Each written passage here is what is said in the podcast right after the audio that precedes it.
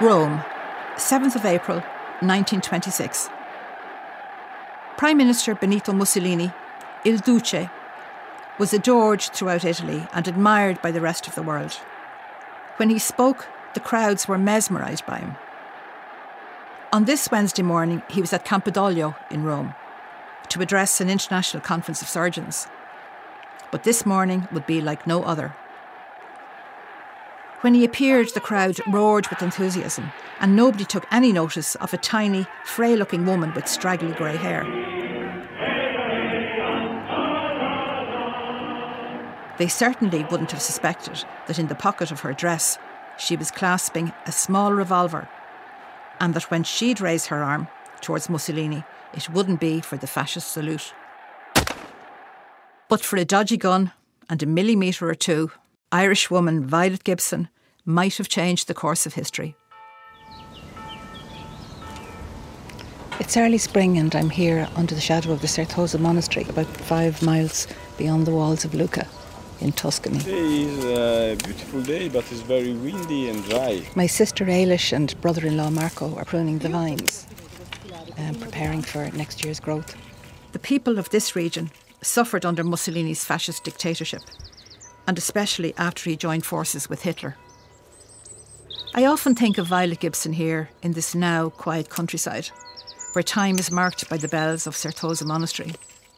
How the life here would have been different if Irish woman Violet Gibson had succeeded in her mission. The people here in this Tuscan countryside, like the many others that I've spoken to, had never heard of this woman from Dublin, who, with a small revolver and a lot of gumption, and in the very early days of his dictatorship, had tried to assassinate Benito Mussolini.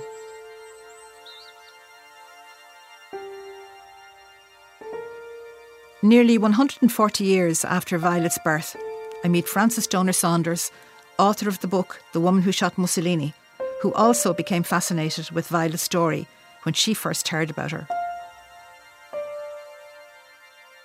It was always startling to me that she, having summoned up this enormous amount of courage to go to Rome and aim a gun at Mussolini with the intention of assassinating him, that she had been written out of history, and I was puzzled.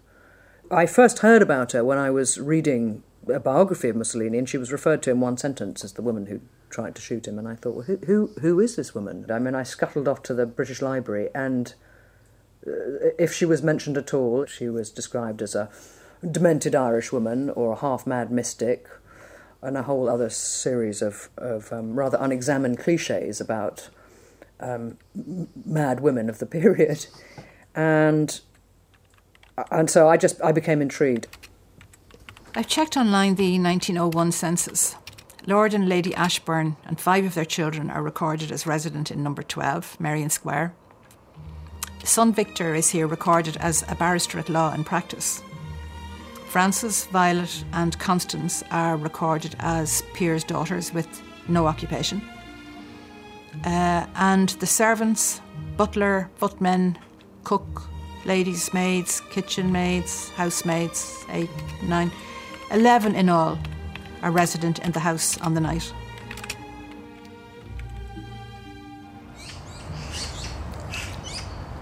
I'm in Merrion Square in fashionable Georgian Dublin, and I'm on my way to number 12, where Violet was born in 1876.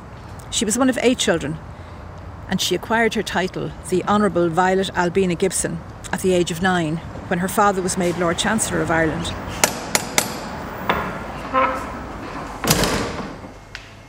We're sitting in what was the ground floor dining room, capable of seating 40 people. It really gives you a sense of the status of the family. The sons of the Gibson family were educated in Harrow, Trinity, Oxford, and Cambridge. The girls at home with governesses. At the age of 18, the Honourable Violet was a debutante at the court of Queen Victoria. The lifestyle of the Gibson family in Merrion Square, at least as recorded in the society columns of the day, was one of balls, concerts in Dublin and London, family holidays in France and by the Italian lakes, skiing in St Moritz, and entertainment at Buckingham Palace. Violet's first visit to Italy was as a 10 year old with her father. Little did she know then how important that country would be in defining her life. She lives one of these classic privileged lives enhanced in a material sense, but also of, of extreme sort of intellectual and spiritual deprivation. You're, you're not allowed to do anything eh, as a woman, as a young woman in this context. You can do a bit of needlework and a little bit of reading, but not too much because novel reading is bad for you.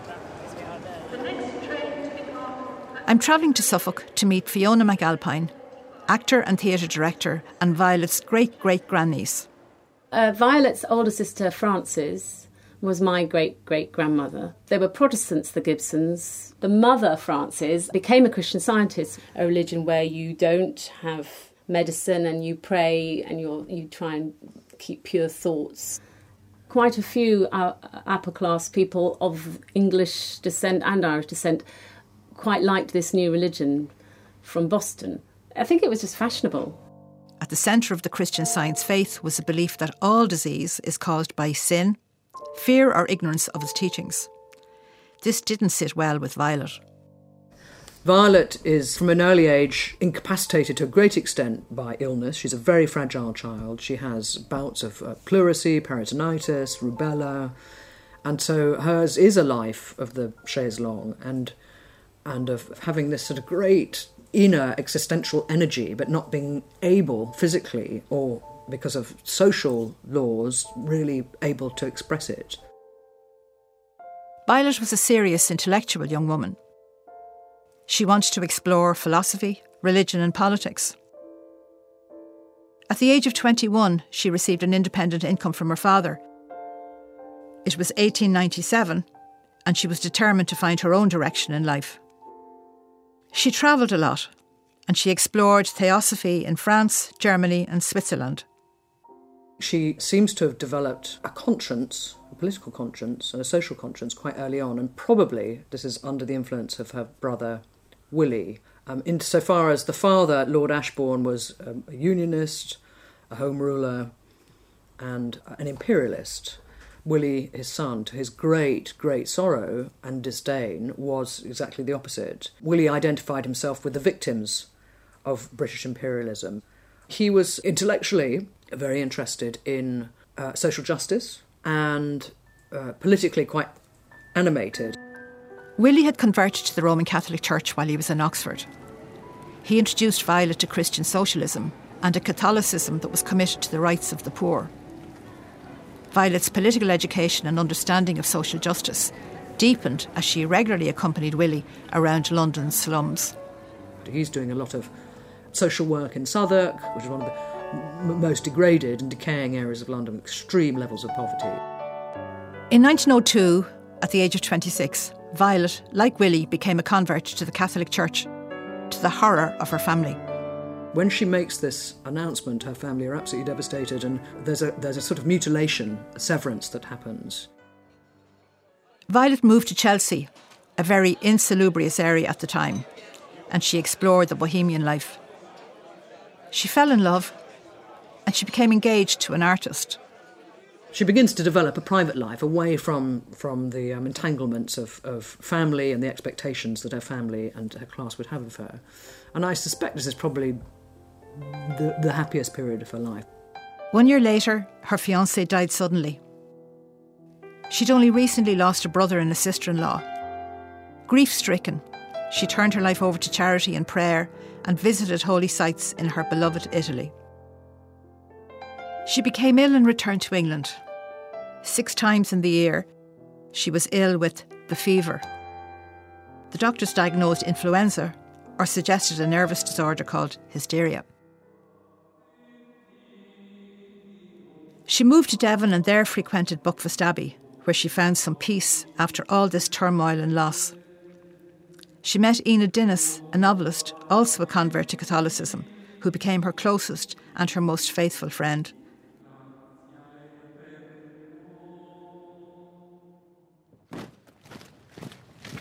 Irish Independent, 5th of August 1914. Text of British Declaration against oh. Owing to the summary rejection by the German government of the request made a state of war exists between Great Britain as from 11 p.m. on August 4th. Violet was deeply affected by the outbreak of the war. She was an ardent pacifist. She was closest to her younger brother, Victor, when she was growing up. Victor, who'd been captured in South Africa during the Boer War, had come back from that horror severely traumatised. The absolute terror that his disappearance in South Africa inspired in, in the family and in her stayed with her forever. She was, she was ex- extremely anti war. Violet went to Paris and worked as a peace activist with anti war organisations. She joined the Women's International Congress and worked alongside socialist and suffragette Sylvia Pankhurst in actively opposing the war. But sickness and illness curtailed Violet's activism. Her body seems very much to be at war with itself, just as in the wider world there is war. In 1919, Violet's beloved Italy was in chaos and on the brink of civil war. Mussolini had formed the Fascist Party, and his black shirted paramilitary squads were using brutal violence to break workers' strikes. She's living on her own in Kensington at this point. She's really in a period of deep, deep seclusion, partly, I imagine, through physical recovery. Um, and her mind now seems to become very embattled. You know, many, many demons start to run am- amok, and she comes to the point of a really serious nervous crisis, which has been induced, I would suggest, by a very specific event, which is the death, the sudden death of her beloved brother Victor. And Violet's reaction to this was to go really quite sort of bonkers. She goes and um, attacks somebody in South Kensington who she possibly thought was an intruder. It's not. It's not clear, but she does draw a knife. She's kind of lost it at this point. She's she's overwhelmed with grief and shock and the, the sheer exhaustion of her of her long years of physical illness, and she's committed. And this is Violet's first and sadly not her last um, encounter with the lunatic asylum. On her recovery, she was following developments in Europe and especially in Italy, where Mussolini was now in power. It seemed he would stop at nothing to build his fascist dictatorship. The succession of assaults and of brutal murders of Mussolini's opponents and critics appalled Violet. But Violet Gibson would soon place herself in opposition to Mussolini. Italy for her is a place of um, cherished, one would have to say rather cliched, sort of pre Raphaelite and idealized values of, you know, principally about sort of saints and beauty and a kind of tenderness. And she decides that she's going to go. I think at this point she has already got some kind of plan or, or scheme, or we might call it plot, in mind. And she gets this rather hapless nurse companion woman called Mary McGrath to come and look after her from County Meath. She comes to London and then and then is told, right, we're going to Rome, and then suitcases packed, and off they go. What Mary McGrath doesn't know is that Violet has packed a small revolver in her suitcase.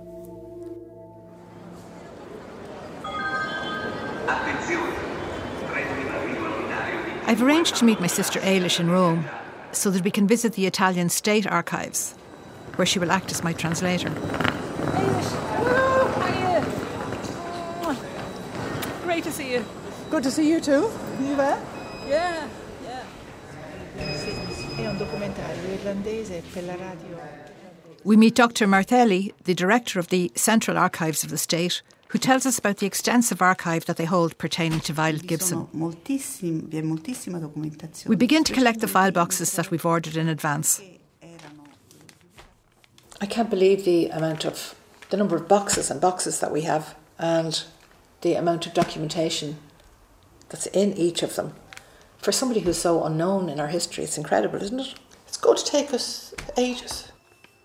There are boxes and boxes of files with hundreds of documents in each. There are witness statements, police reports, reports of Violet's connections with anarchists, Irish nationalists, Catholic dissidents. Okay, let me tell you what this says here. This is the official statement. Il comunicato ufficiale. It says, uh, La donna sottratta stento. This is Mussolini's signature here. The statement he gave to the police. In November 1924, when Violet and Mary McGrath arrived here in Rome, they installed themselves in a pensione and then in a convent near Piazza di Spagna, where Violet had her own room and a little bit more privacy. She started going on excursions without McGrath, coming here to Trastevere, for centuries a working class district populated by immigrants. and considered by the guidebooks to be the vilest and most dangerous place in Rome. Violet spent a lot of time here amongst Rome's poorest. She seems to have attached herself to a group of Catholic socialists who were in opposition to Mussolini. And I'm sure this is one of Violet's um, motivations for going to Rome. She didn't like Mussolini at all. She felt that he was trampling on not just the idealised historical Italy that she was so enamoured of, but also on the cherished political and social freedoms and liberties that she felt liberal Italy had had promoted and safeguarded, and these were now being torn down. To be an opponent of Mussolini's was a dangerous business. Matteotti, Mussolini's most formidable opponent and leader of the United Socialist Party, was abducted in June 1924 by a fascist squad on his way to Parliament.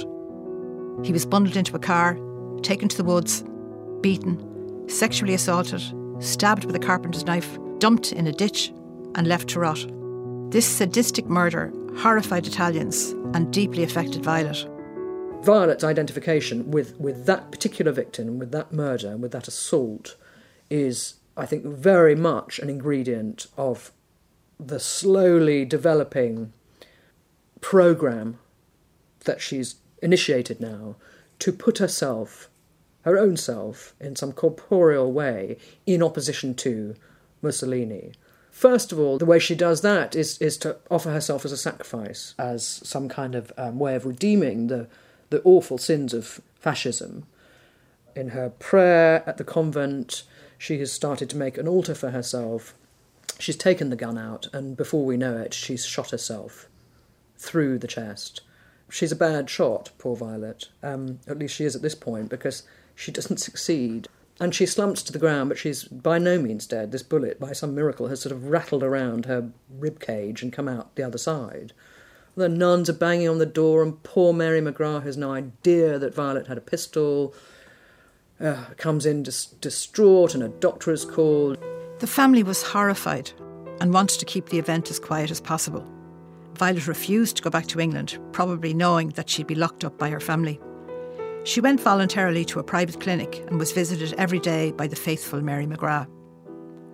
Two months later, she was discharged and she took up residence in the convent of Santa Brigida with Mary McGrath. What's remarkable about her is, is, that she, she kind of regroups, and at this point, I think she's, she's the most lucid she's been for years. She decides that the way to get rid of Mussolini is to get rid of Mussolini and not to get rid of herself, so she recovers her health. In spring 1926, a year and a half after Matteotti's murder, a number of men were brought to trial. A show trial, in effect.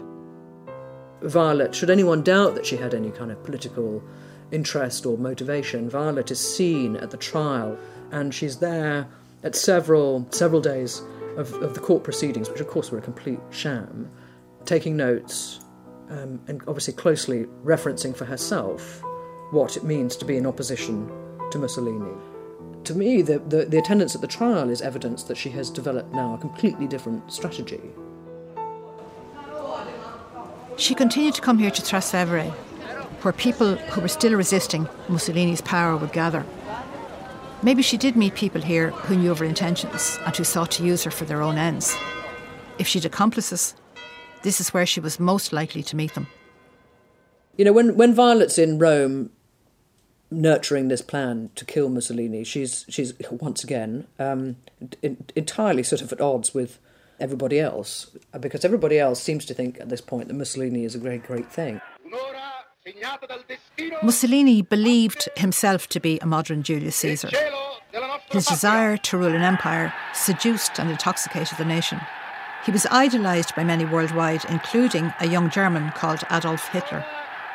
I mean, the British are totally enamoured of him. Fascism was seen as a good bulwark against leftist ideas. Um, he's seen as embodying a kind of unmitigated masculinity. Uh, this vitality, of course, Mussolini was very careful to make sure was uh, uh to the fore of public consciousness because he had he, he struck, I think, at least two and a half thousand poses in which he was photographed. And I think by about 1924, there, there was an estimated 30 million photographs circulating in Italy of Mussolini swimming, fencing, riding, cutting corn for the harvest with his shirt removed, um, his chest glistening with sweat. And that's you know completely unimaginable for, for his polit- political contemporaries in the rest of the world. And uh, he quite simply he draws them all in. People come to make a sort of pilgrimage now to to Rome to see Mussolini.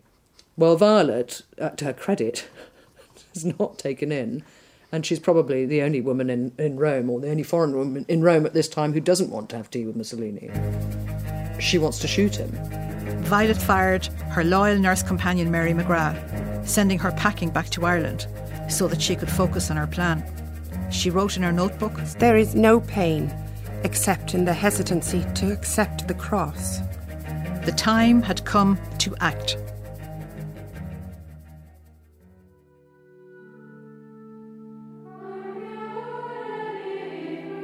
I've just attended Vespers of the convent of Santa Brigida, and it was from here that the frail, shabbily dressed 50 year old, white haired Violet set out on that sunny morning of the 7th of April, 1926, to shoot Mussolini. She was up early, had got Mass in the little chapel, and had breakfast before walking down to Via Nomentana to begin her very long journey to Palazzo del Littorio and the fascist party headquarters on the other side of Rome. Mussolini wasn't due to appear there until the afternoon. I've been retracing Violet's steps from the convent, and it's taking me nearly an hour, walking briskly, to arrive here at Campidoglio. Violet was passing Campidoglio and saw a crowd gathering. Is the king here? she inquired, and to her surprise, she was told Mussolini was there. While this wasn't exactly what she'd anticipated, she realised she must now put her plan into action. The place was dotted with the secret police, but that wasn't unusual. I'm standing here at Palazzo de Conservatori, standing at the lamppost in the exact spot where Violet took aim and shot Il Duce. The little five foot, one inch bespectacled Violet had edged her way into the crowd, more anxious than any to get to a good position. The adoring crowds roared when Mussolini appeared after his speech to the International Congress of Surgeons and made his way towards the Black Lancia, its engine running. She raised her arm, holding it steady as she had practiced many times. She shot him at point blank range. But as she did, he slightly turned his head towards the students who had just burst into a chorus of Giovinezza, the fascist hymn. He staggered backwards, his hand clasping his face. Blood poured through his fingers, but he was still on his feet. He looked up astonished. His eyes settled on Violet, who was also astonished. She fired again, click, but nothing happened. The bullet had stuck in the chamber. The crowds were desperate to avenge their hero, but the police eventually dragged her away before she was torn limb from limb. In those boxes in the archives, we found a letter from Violet to her friend Enid describing her near martyrdom experience.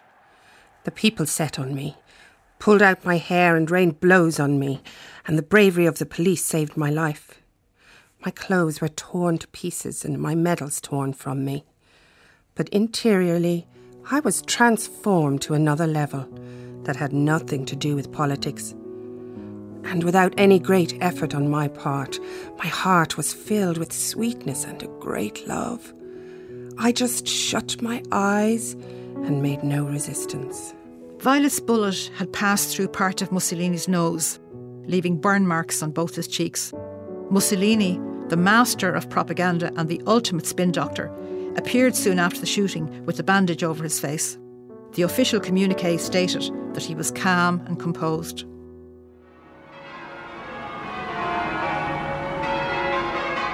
Word of Violet's assassination attempt spread like wildfire. Pope Pius XI sent a cardinal to tell Mussolini that he was clearly protected by God and that Te Deum ceremonies were being held throughout Italy to celebrate Mussolini's miraculous escape. Black shirt squads went on the rampage, burning the printing presses of the non fascist newspapers. Communists and foreigners were attacked. Newspapers up and down the country headlined, Our glorious Il Duce saved. Il Duce shot by a foreign woman. A mad woman. Mussolini starts to receive cables that afternoon and that evening and the following day from King George. The United States President was relieved, the Presidents of France and Germany. The Irish Times published the message of Mr. Cosgrave, President of the Executive Council of the Irish Free State. I send you my earnest wishes for your speedy recovery. The infamous attempt has caused much indignation here. I'm standing on Via della Mantellate, looking down at the vast complex of the Regina Coeli jail, where Violet was taken to the women's section after the shooting of Mussolini. It was here that Violet, with prisoner identification number 14967, was photographed, fingerprinted, and strip searched, and then taken to the infirmary so that her cuts and swellings could be attended to. Fiona McAlpine, Violet's great great grandniece, remembers seeing the police photo of Violet that was taken after her arrest. I had this vision that she was some lovely young suffragette type woman with you know dark hair. Of course, when I found out the truth that she was a little old wizened woman, I was really shocked because I never imagined her to look like that. Right, when I look at this picture of her face on and then profile like a prisoner and the fingerprints, she does. She looks more like seventy than fifty. After initial questioning, Violet was reported to be calm and showing no signs of stress. A major investigation was already underway under Chief Inspector Panetta. The idea that a woman, a lone woman, would shoot Mussolini seemed inconceivable, unless she was completely mad. She must have accomplices. Where did she get the gun? Was she part of an international plot to kill Mussolini? It was nearly midnight when Panetta arrived at the Santa Brigida convent. The nuns said she'd been a quiet, discreet guest and thought that she'd been involved in a charitable mission. But the Mother Superior said that Violet had told her that she was engaged in a mysterious undertaking and that four people had been in favour of her plan. She reported Violet as saying, I have been called to undertake a great, a very great mission, upon whose outcome depends the destiny of many tortured souls. The Mother Superior emphasised that no one could possibly imagine that Violet was capable of attacking anybody. When they questioned her, you know, you've just shot Mussolini. She says, Who? Who? Mussolini? Me? She's quite clever, you know, she's extremely lucid. So she actually, what she does is she leads them quite a merry dance. Under interrogation, Violet spun yarn after yarn. She shot Mussolini, she said, for the glory of God. She communicated with the dead, and they were all her accomplices. Poor Panetta, he keeps coming to the prison and talking to Violet and trying to find out what her motivation was. And Violet never, ever, ever gave it away. In a letter that I found written to her friend Enid, she said, Good God knew what he was doing when he gave me an Irish tongue to get me out of tight places. I cannot now understand how anyone minds losing their reputation. To me, it is sheer joy, and I take a mischievous joy in piling it on. The reputation is getting blacker and blacker every day. It is like putting on a new dress, and I thoroughly enjoy it. The family and the British Foreign Office were making an insanity plea. She was unhinged since the death of her brother Victor. She's completely on her own, but seems to be, for the weeks and months that follow, in some kind of place of, of peace. Violet's fate depended on whether she would stand trial or be declared insane. The psychiatrist's report declared her a chronic paranoic and recommended that she be committed to a lunatic asylum. Thirteen months after the shooting, a deal had been struck for foreign policy reasons. So it's decided by Mussolini that that really the best thing is just to kind of let's just forget and get her out. Certainly mindful that if the British Foreign Office are intervening directly on her behalf, then there's something to be gained by by acceding and maintaining a friendship with a sense of um, indebtedness towards Italy for perhaps to be played out later. There's a sort of sham trial. Violet wasn't allowed to attend her own trial. She would compromise defence arguments by appearing normal. Lucid insanity was effectively the defence that was given and was accepted, or a version of, by the court, which was that she had been perfectly aware of what she was doing, but mad. And her family, who are very keen to get her back and end the whole deleterious, embarrassing, and expensive affair, are given permission to come and retrieve her once the court case has been closed. Constance goes to Violet, who has been cleverly deceived by her jailers and her lawyers into believing that she's going to be set free, still nursing the sense that actually there is justice and that she may be recognised for what she did when she goes back to England, behaves impeccably. The five foot one inch Violet moved through Rome's busy train station with a cordon of undercover policemen. Three nurses from St Andrew's Hospital for Mental Diseases, also in plain clothes to hide their real identity from Violet, and a Thomas Cook courier. Donutted by this group of people, she is hustled very quietly and conspiratorially onto a train, and she's looking forward to her freedom. On arrival in Victoria Station, they took a cab. It was very dark. Violet probably thought that they were going to the family home in Grosvenor Crescent, but the cab continued on to Harley Street. Two doctors took a few minutes to examine her and signed the papers to say that she was insane and to have her committed. It was nearly midnight. She was whisked off to Northampton and taken to what looked like a stately home at the top of a tree lined avenue. When she walks into the lunatic asylum, she realises what's happening, and um, she doesn't test or fight, but she's in a, she's in a dreadful state, and that's it. And there, effectively, she's discarded. There was just one last job for the family to do. They wrote to Mussolini to thank him. The family of Violet Gibson feel they cannot let the conclusion of her trial pass without writing a few lines of deep and heartfelt thanks to His Excellency Signor Mussolini. They can never be thankful enough that the attempt failed and the Duce has been spared to complete the great work which he is doing. I'm walking towards St Andrews, which opened in 1838 on a 106 acre estate to offer humane care to the mentally ill on the principle of moral treatment. And it was here that Violet, having been freed by Mussolini, was kept under lock and key for a full 29 years until she died. I'm now sitting here in uh, the archive in St Andrews with um, Bobby Judd, Yes, the that's archivist. And thanks, Bobby, you've laid out some notes for me. Yes, I found out ev- everything that we had about Violet Gibson, which I thought would be of interest to you. This is the history sheet that would have been written by a member of her family, and these are the case notes from her admission. The diagnosis on admission was delusional insanity paranoia, and she was admitted on the 14th of May 1927. When I come across Violet's letters, still in their addressed envelopes, unstamped and never posted, I'm filled with emotion. I found a letter that Violet wrote to her friend Enid, saying that she had been sent to An asylum where there is no chapel, not even for Sunday Mass, and where obviously I cannot receive communion. I feel I have no friends. I don't know if there is still anybody who still loves me. Help me understand my situation. Enid didn't reply. She never received the letter. It's still in Violet's file. Other friends wrote trying to trace Violet. Their letters and cards are still here in the file. Violet wasn't able to attend Mass and spent hours alone outside in quiet, peaceful contemplation, feeding the birds.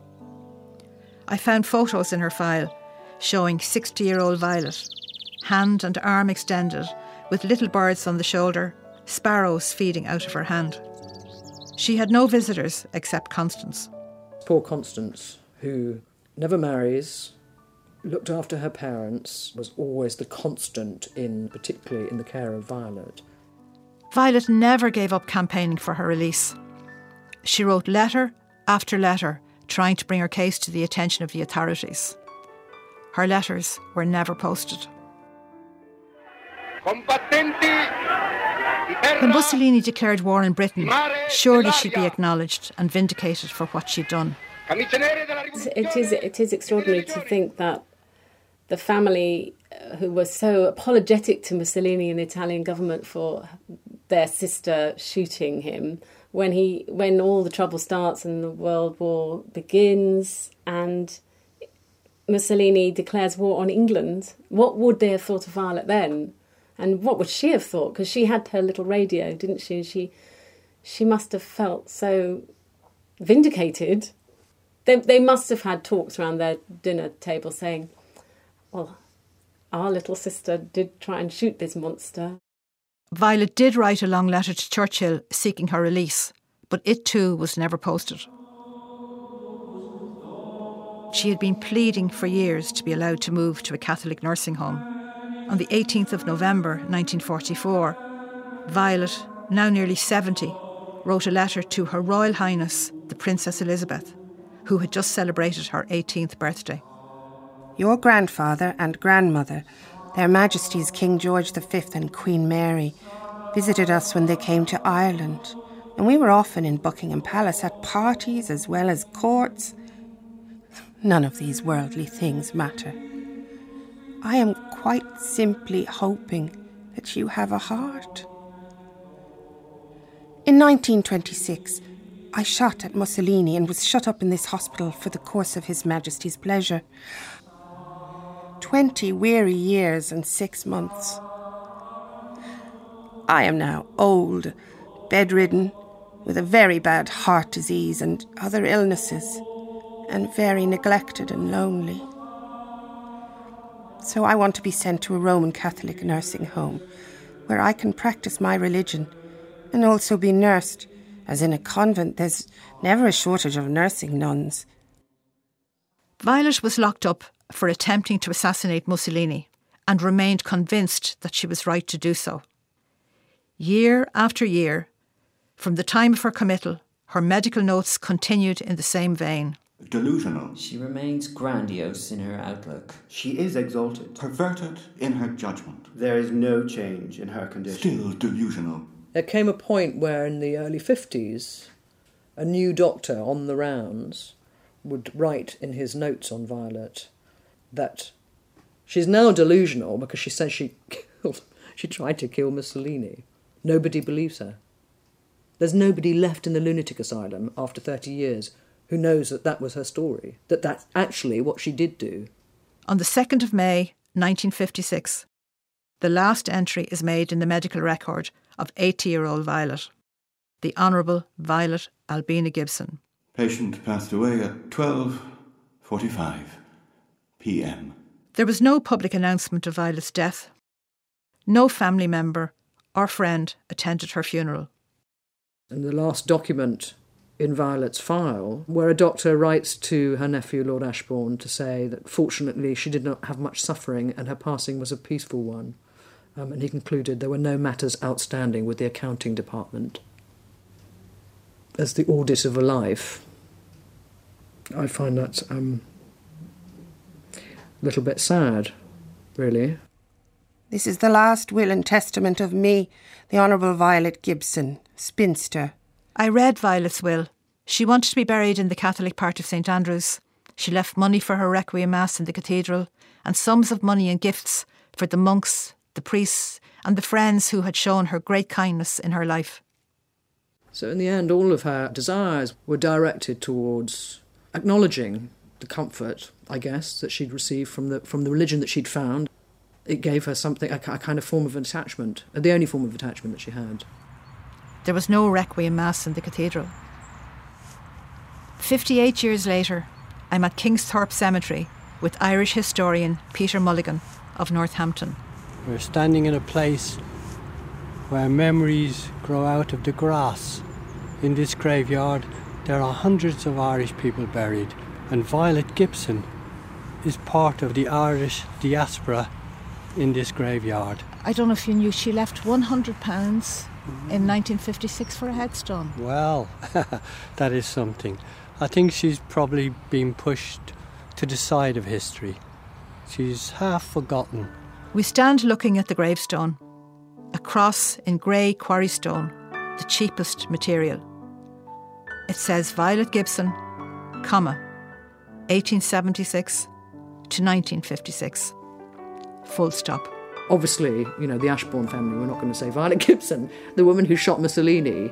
But that comma just speaks, I don't know, volumes. Between that comma and the date she was born, and the date she died seems to be kind of like this huge sort of story that's just been, you know, completely elided. This is a woman who, who history has stripped of all her dignity. She exists as a, as a series of, of really dreadful cliches in, in a number of texts, books that refuse her any kind of humanity. She's just a stereotype of crazy Irish spinster. I had asked Peter if he could stop at a florist's or a garden centre as we drove from Northampton to Kingsthorpe. There were no violets available, but before leaving the cemetery, we placed a red and a yellow rose on Violet's grave.